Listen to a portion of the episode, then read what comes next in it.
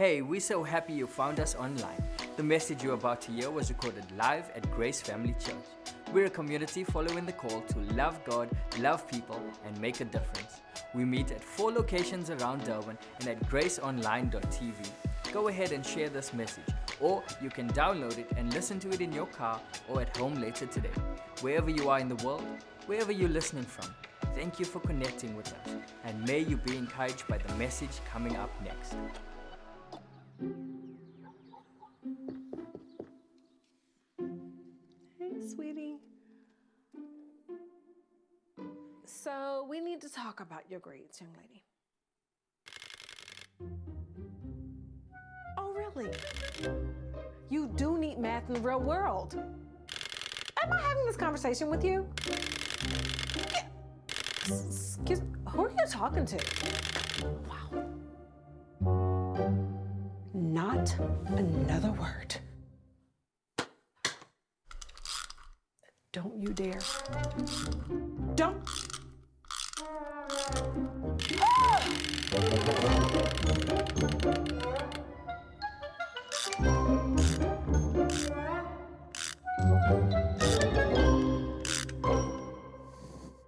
So there we go. We are in the second part of the series, Me and My Big Mouth.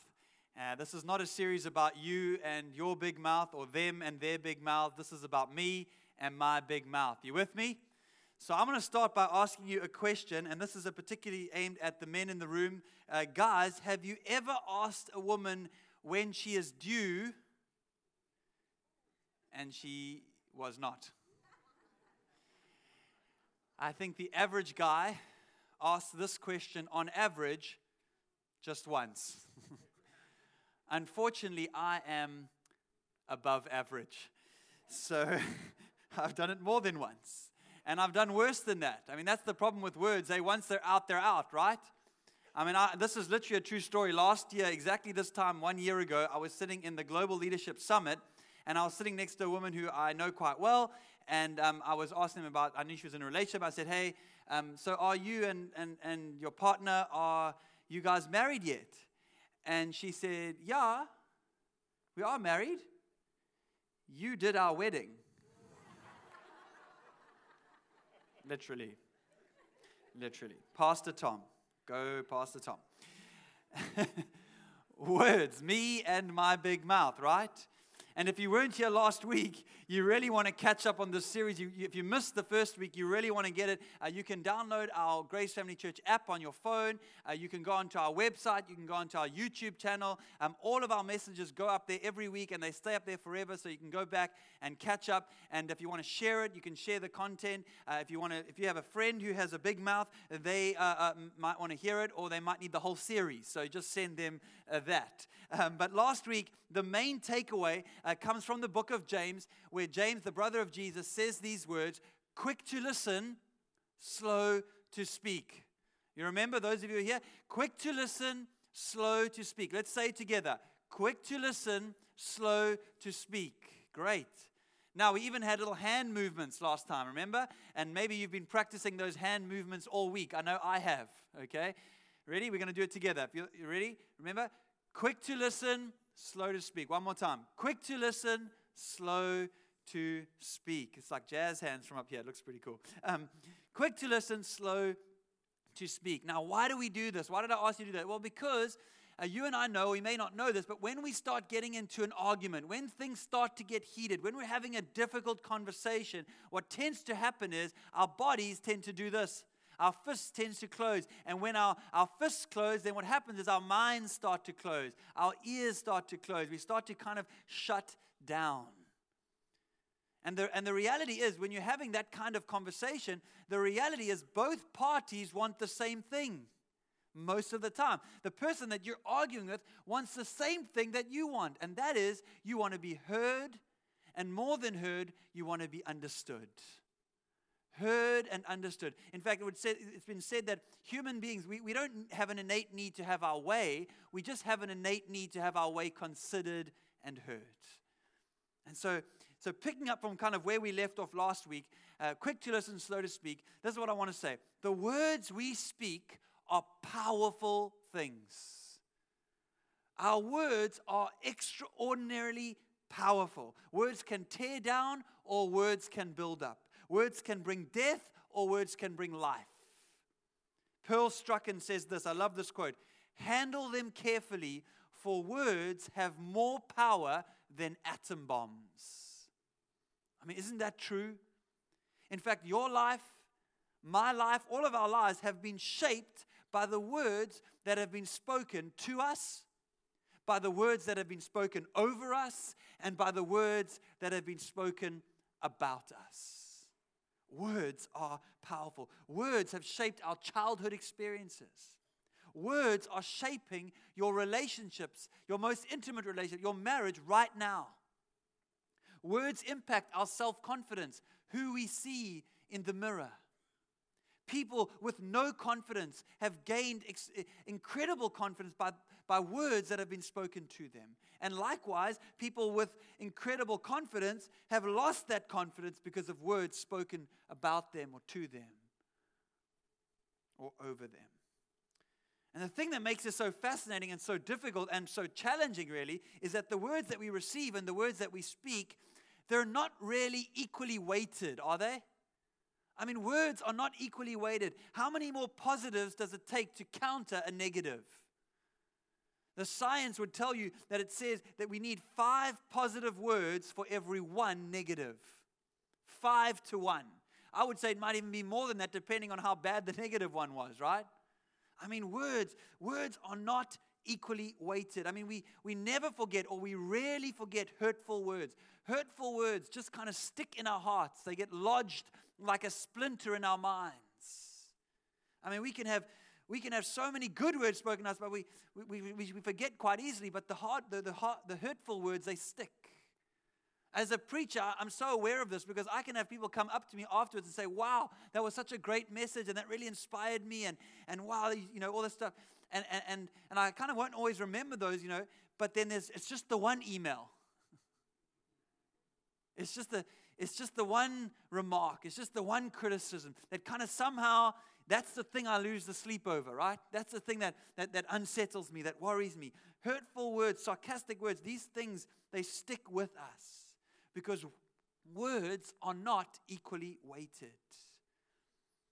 Words, not, not only are they not equally weighted, but the source of those words isn't equally weighted. From the place from which the words come from, the source is not equally weighted. And I've experienced this too in, in work recently because, because uh, the, the, the crazy thing is that, that I've lately become the boss around here. and that's kind of strange to me because you know, it doesn't feel any different from me. I don't, I didn't, I definitely didn't get any wiser from the one day to the next, but somehow my title changed. When it changed from Umhlanga, from Riverside Campus Pastor to Umhlanga Campus Pastor to co-senior pastor, what I found is that something changed. And suddenly my words carried more weight around here in the staff I'm talking about. And so I'll say things like, oh, you know, that song on Sunday, I don't really like that song. And I'm probably just grumpy on Monday. You know what I mean? I mean, Monday, I don't even know if I'm a Christian on Monday. Monday, I'm just. and I just say a comment like that, and then, and then, and then next thing I know, that song's been scrapped from the Grace Family Church archives. You know what I mean? Because my words carry more weight around here. Now, in the context of my home, my wife's words weigh way more. okay? I mean, that's, that's, that's as it should be. In the context of parenting, moms, your words weigh a lot. They weigh way more. And dads, for some reason, your words weigh the most. So often. I don't know why that is. I don't know if that'll change or if that's just an old school way of thinking, but I still think, dads, your words weigh the most. And I've seen this so often. I'll speak to people and they'll share with me and they'll say, You know, I just feel so unworthy. I feel so unloved. I, I, I, I feel ashamed. And I'll say, Wow, you know, God is, look what God has been doing in your life and you've come so far and, and, and, and I'm amazed and, and I'm so proud of you. Such a good person. And, and they'll say, Thanks, Tom. You know, I, I just wish my dad would tell me that. Thanks, Tom. I mean, thanks, Pastor Tom. But your words don't weigh as much as my dad's. I would love to hear him say what you just said because his words weigh the most. And so words are not equally weighted. The source is not e- equally weighted. And then perhaps the most overlooked part of this whole dynamic is that the recovery time isn't the same either. The recovery time. I mean, I mean, you could say a, a hurtful word hurts immediately. Yes? I mean, it stings right there, right then. But recovery takes time. In fact, no amount of words to the contrary create immediate healing or recovery right there, right? I mean, that's why this whole idea of, well, I said I'm sorry. I said I'm sorry. and you know, I'm sorry. Why can't it just be back the way it was? That's the implication. Well, you know, I know I did some things wrong. I know I said some things that hurt you. I know your feelings got hurt. But hey, I said I'm sorry. Why can't it just be back the way it was before? It doesn't work that way. If you slam someone's finger in the door, you can say sorry as much as you want. You still have to go to the, you still have to fix your finger.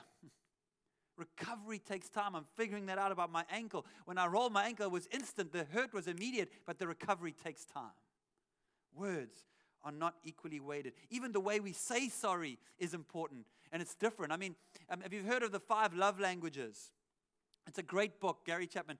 Uh, it's a great for all relationships. But the, he came out with another one. I don't know if he's just trying to sell more books, but he, he, he came out with an apology languages, which I thought was fascinating. And my wife and I very quickly realized not only do we have different love languages, we have different apology languages. You see, my apology language is I, I, when she says sorry, I want her to say, Sorry, I won't do it again. Like I need some commitment that this, she's going to try change something, okay? That's not important for her. What's important for her when, when I've done something wrong and I have to say sorry, she wants me to say, I'm sorry, and then describe why I'm sorry. Usually in great detail. She needs me to understand that I know why I am. Anyway, so apology languages. The point is, it's not equally, words are not equally weighted. It's, our words hurt, and more words don't immediately make things better.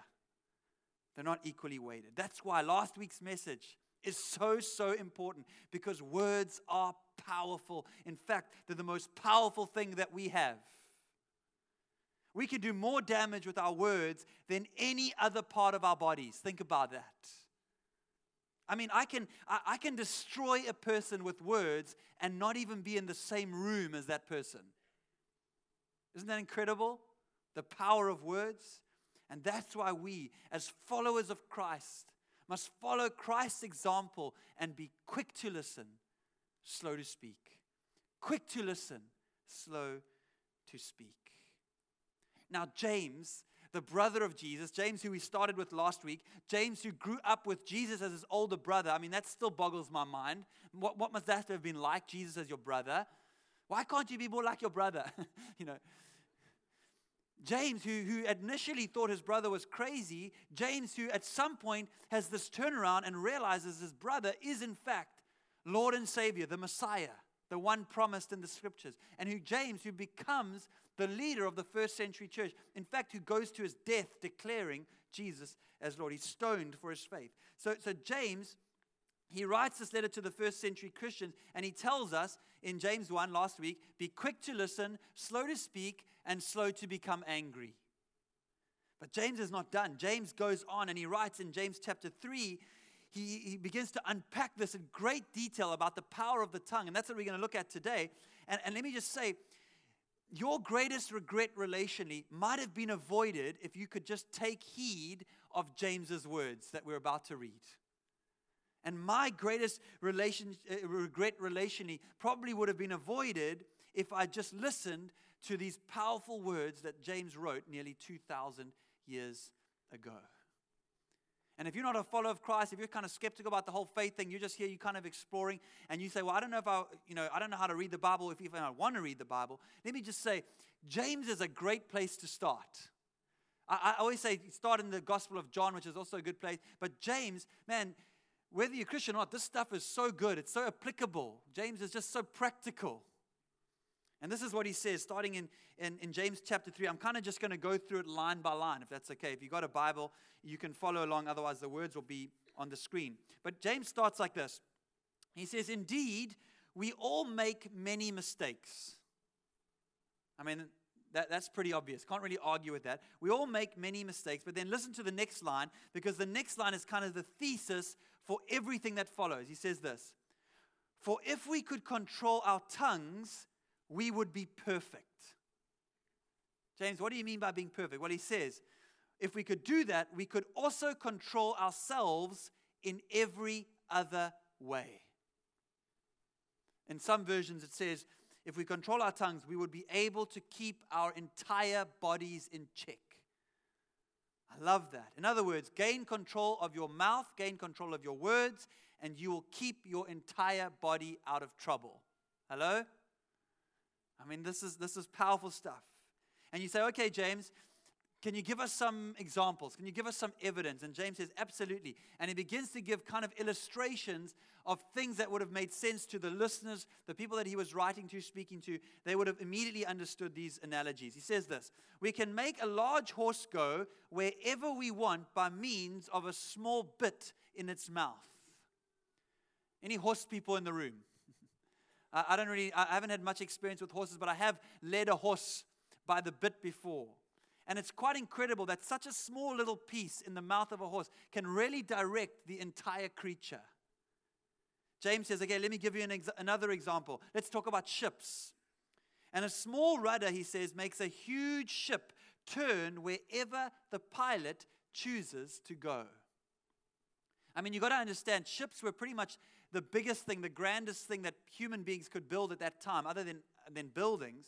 And he says, even though they're so large, and even though the winds are strong, even though the winds are strong, this little rudder can help the pilot decide where he wants to go.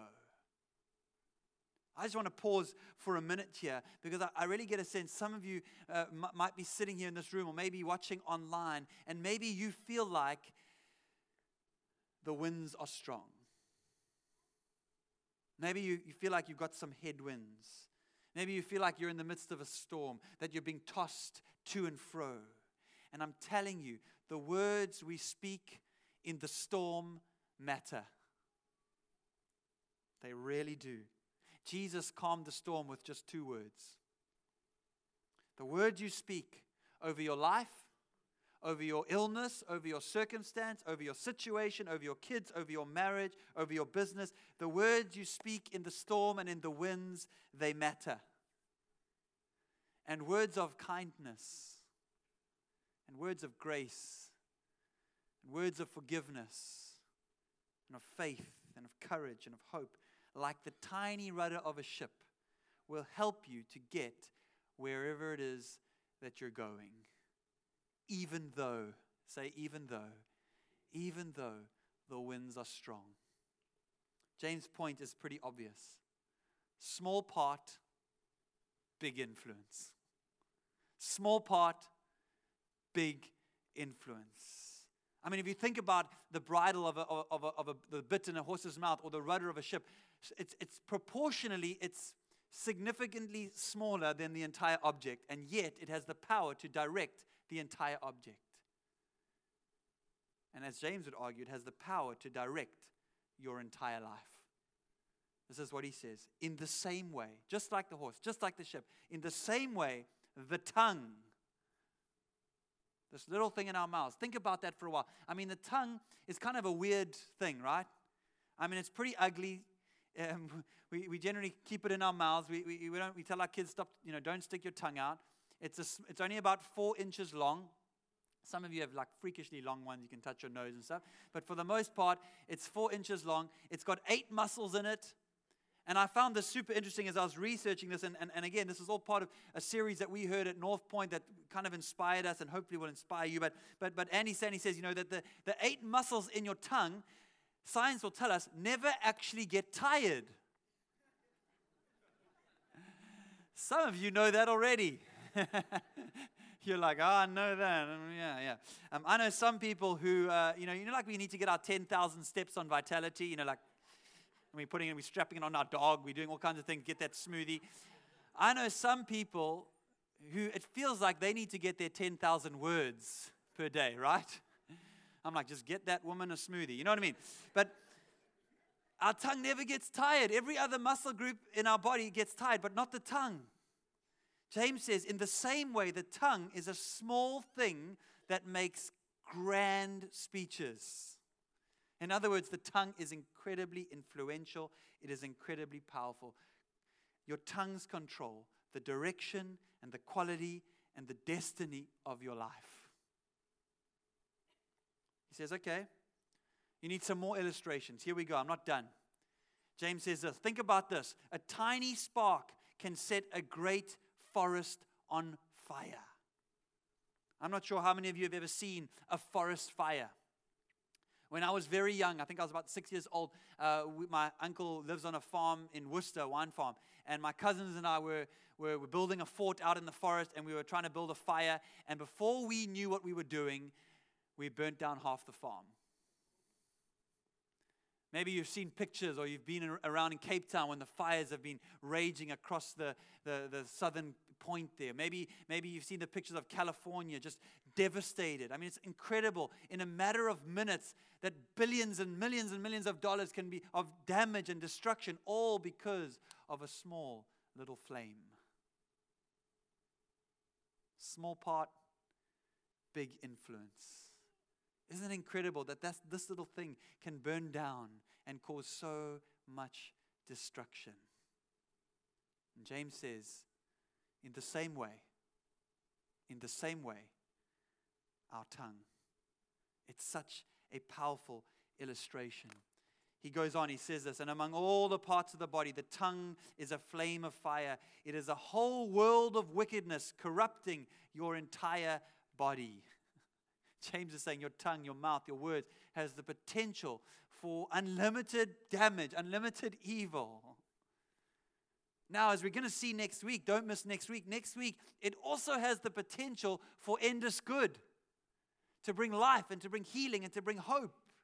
But for today, James is focused on the negative. He wants us to sit in this reality. He wants us to feel the weight that our words carry, for us to understand the magnitude of the power that we have for, for, for good and for harm. Think about this every kind of evil can be initiated by words, by the tongue.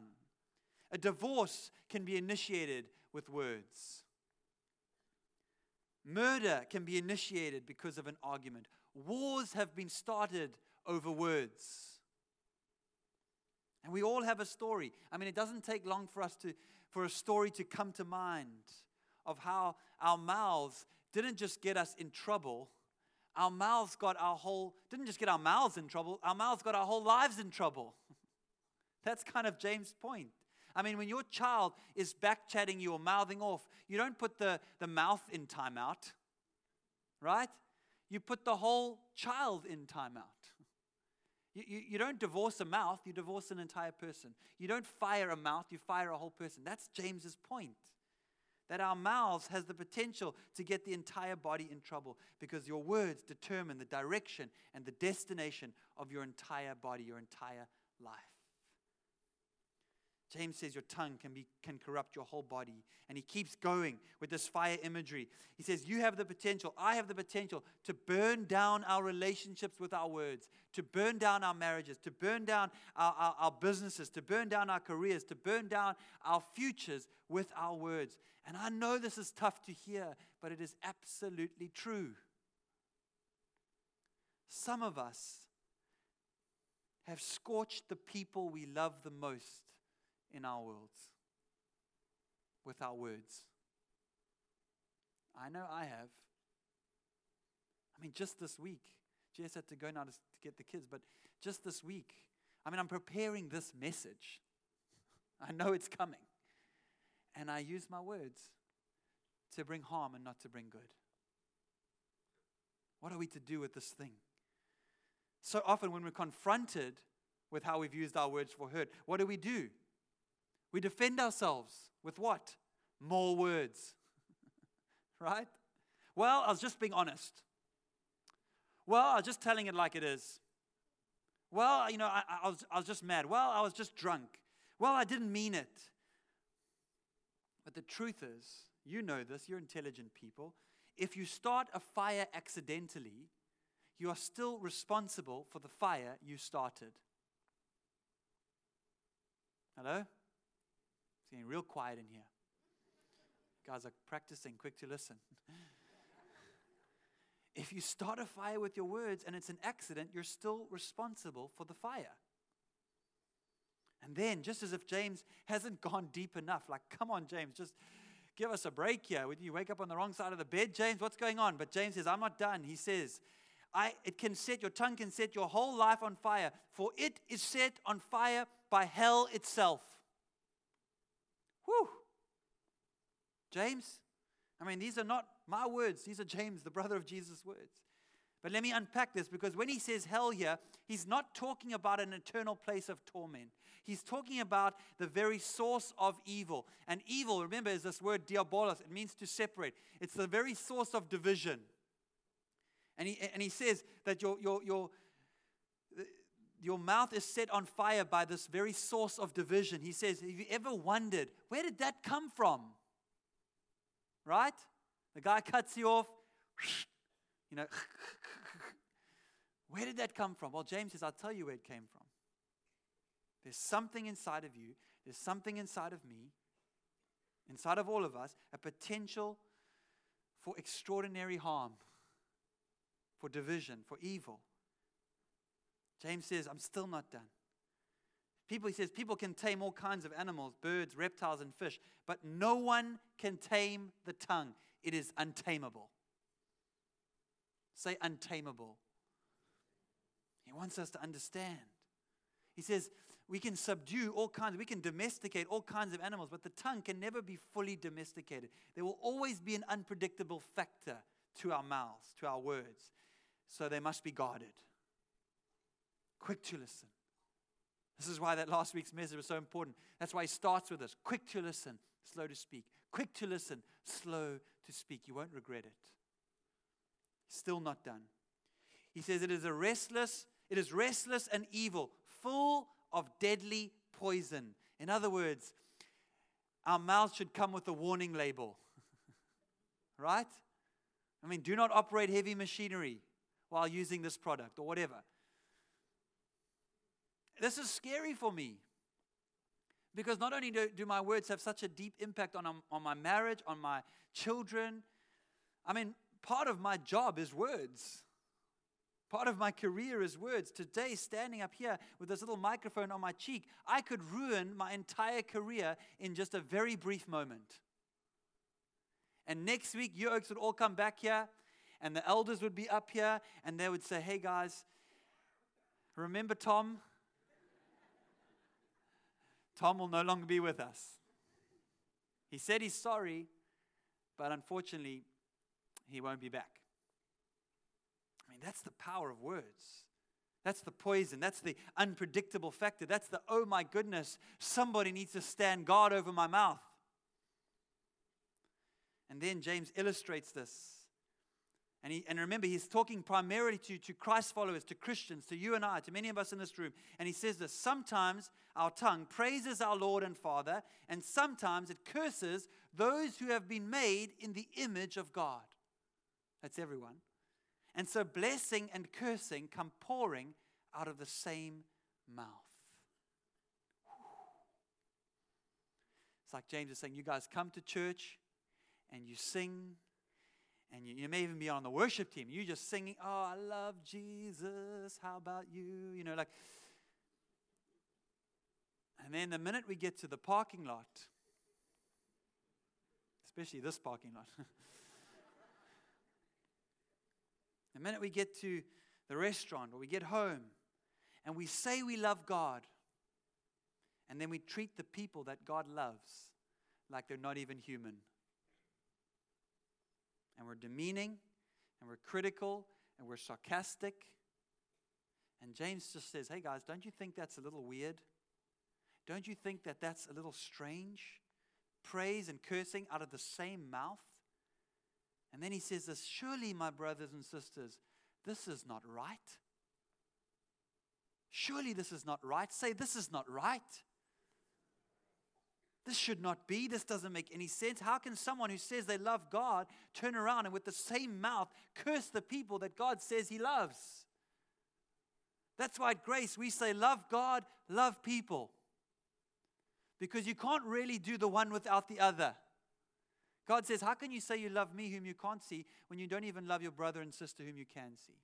In fact, He says, Instead of coming to worship me, if you've got a problem with your brother, go or sister, go sort it out with them, then come and worship. Because that's actually more worship out there. Love God, love people. You can't separate these two things.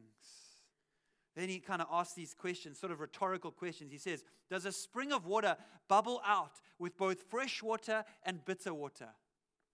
Of course not, James. Does a fig tree produce olives or a grapevine produce figs?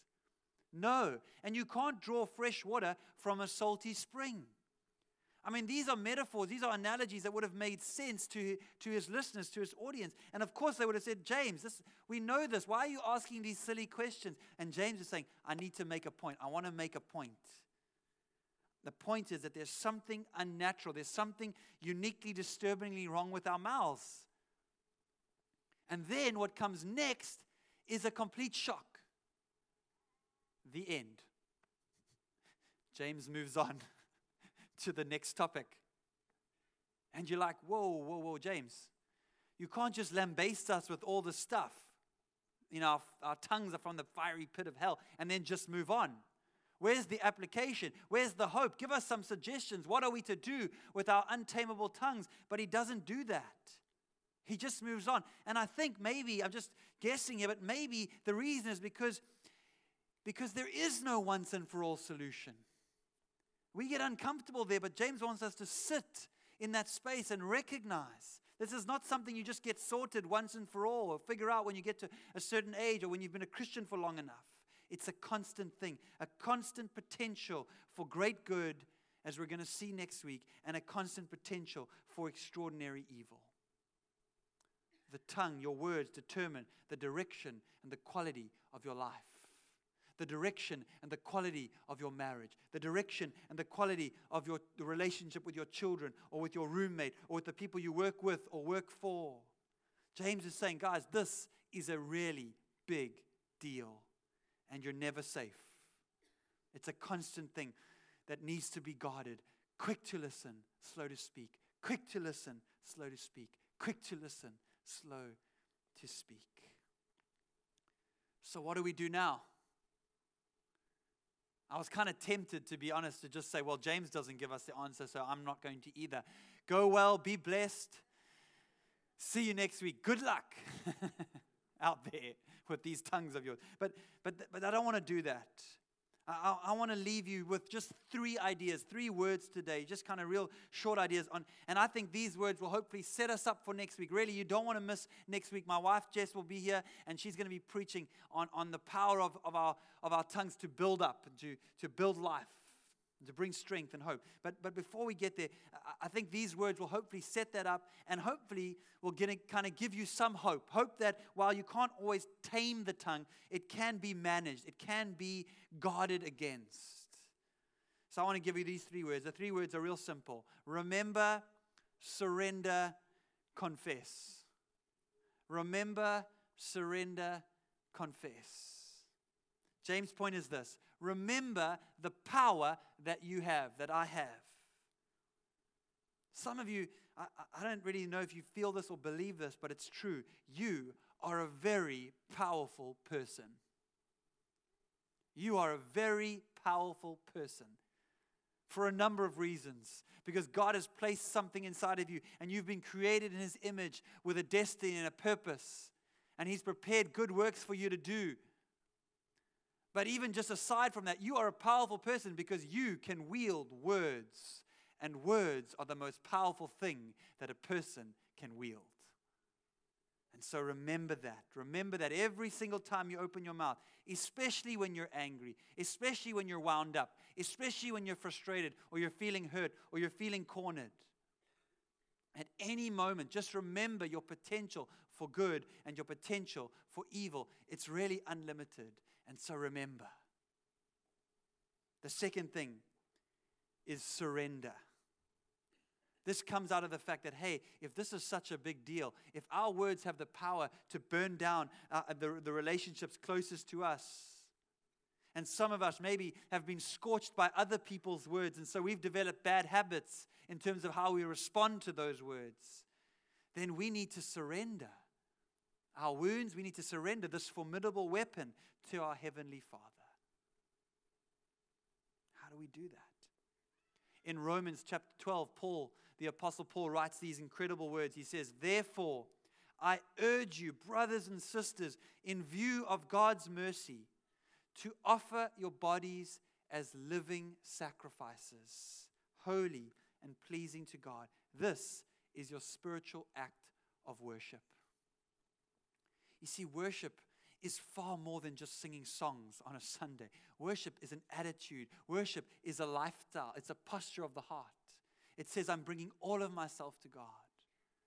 And I'll just say, I'm the first to admit, I'm not one of these guys who's just like, you know, wakes up every morning on my knees and has, you know, half an hour of quiet time, whatever. I, I, I know Dudley's like that. I've just, I've never really found that rhythm, but I do, I am very intentional about carving out some space every single day to, to reflect on Scripture, to, to spend time with God, to, to pray. Maybe if it's just worshiping in my car or listening to the audio Bible, whatever that is. But, but I just thought, imagine if, imagine if we just prayed every morning this prayer that says, God, I offer my body as a living sacrifice. Imagine if we said, God, I give you, I give you my hands. I don't want to use my hands to take, I want to use my hands to serve.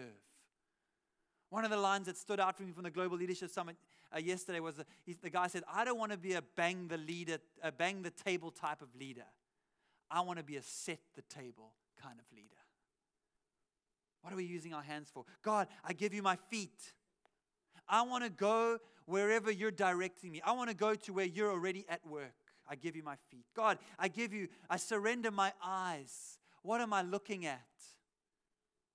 Lord, help me not to look with jealousy, not to look with lust. What websites am I going on? God, I surrender my eyes. I want to see people through your eyes. God, I surrender my ears. What am I listening to? Am I listening to gossip or slander? What am I listening to? Because what we listen to eventually gets inside of us, doesn't it? And of course, I surrender my mouth because Heavenly Father, no matter how old I get, no matter how mature I am as a believer, regardless of how many prayers I've prayed or Bible verses that I've memorized, I know James is right. The volatility never goes away. And in fact, the more influence I have, the more potential I have for good and for harm. I surrender. I offer my body as a living sacrifice. Now, maybe you're not that type of person who does, you know, a morning prayer every morning, whatever. But can, can I just invite you? Can I just submit for your consideration that maybe uh, every morning, or maybe just every morning this week, you would wake up and pray a simple prayer that goes something like this Heavenly Father, remind me to be quick to listen and slow to speak. Amen. It's just real simple. Can we, can we maybe do that? Maybe we could say that out loud together. I know you don't always like doing that, but let's say that as, a, as kind of a, a posture of, of, of, of surrender. Say, let's, let's say this prayer together. Heavenly Father, remind me to be quick to listen and slow to speak. Quick to listen and slow to speak. I, imagine if we did that every morning. I mean, I think we we could change our world with our words. Amen. Remember, surrender, and then finally, confess confess. You see, confess, this is when you mess up. This is when I mess up. And James is saying, you're going to mess up. This is not an if, this is a when. When you mess up, when the words come out, just immediately confess. Don't try explain it. Don't try justify it. Just own the fires that you've begun with your words. Just own it. Own the scorching sarcasm that's been a habit your whole life and cut it out. Own the, the underhanded, passive aggressive kind of, I'm fine. Just own it. Confess it immediately. Break the habit. Dads, as I said earlier, dads in the room, I don't know why, but our words are often the hottest and the heaviest. Own it. Kids, if there are children listening, listening online, if you, if you have a parent or you had a parent, let me just say this. Your words to your parents are the heaviest words your parents will ever hear.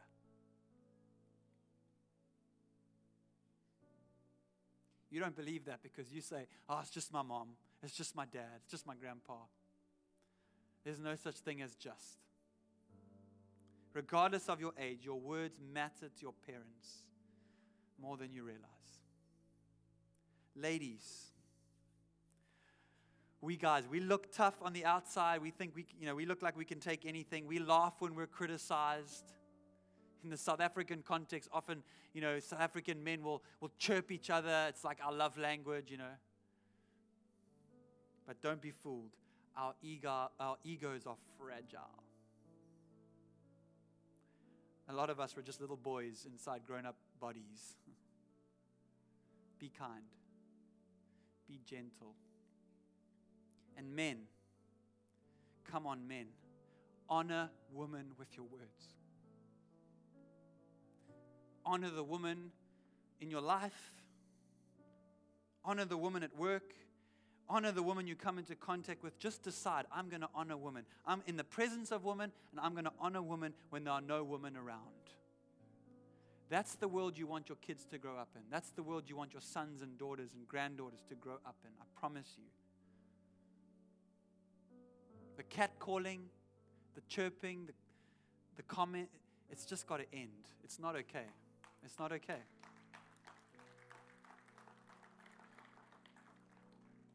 And then, just the last thing for those of you who grew up in homes, or maybe you grew up in environments where words were used against you,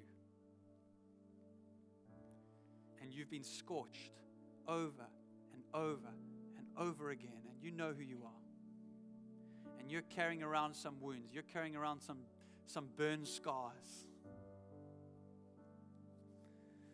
For the sake of the next generation, don't repeat the cycle.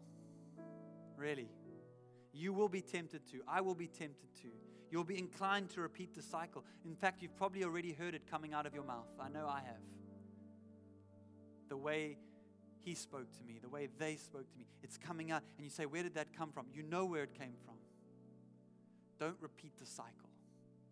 Decide that you're going to break it. And I get a sense that God, in the name of Jesus, God wants to break generational cycles and patterns right now in this room, in this place. But it starts with a decision. Remember the power you wield with your words. Surrender your mouth to God and confess when you get it wrong. Can we do that, Grace Family Church? I'll close with what I started with. Words are powerful. Today we've seen their powerful evil. Next week we'll explore their extraordinary and unlimited power for good. Don't miss next week. But in the meantime, let's be quick to listen, slow to speak. Quick to listen, slow to speak. Won't you stand as we close in prayer?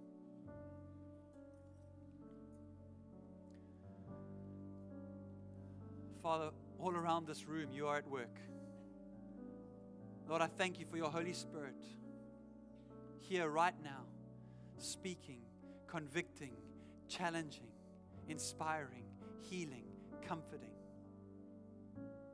Lord, I, I don't know of any other way to do this than by the help of your Holy Spirit. Jesus, you are the solution. You are the answer. I don't think we can do this without you. So fill us afresh, we pray, with your Spirit. Empower us. Help us to be quick to listen and slow to speak, to use our words for good and not for harm. Jesus, you are the example. For 30 years, you remained silent. For, you were born into this world as, a, as one who could not speak. And 30 years, you listened and you loved and you cared. And then you began to speak, and people flocked because they felt heard, they felt understood. So help us to be like you, quick to listen and slow to speak. And just before any of us leave this room this morning, God, I just have a sense. I want, I, I want to pray for every single person in this room. And you know who you are, who've been burned, who've been scorched by words that have been spoken to them or over them or about them. And lies have begun to be believed lies about who you are or who you're supposed to be or what they said about you.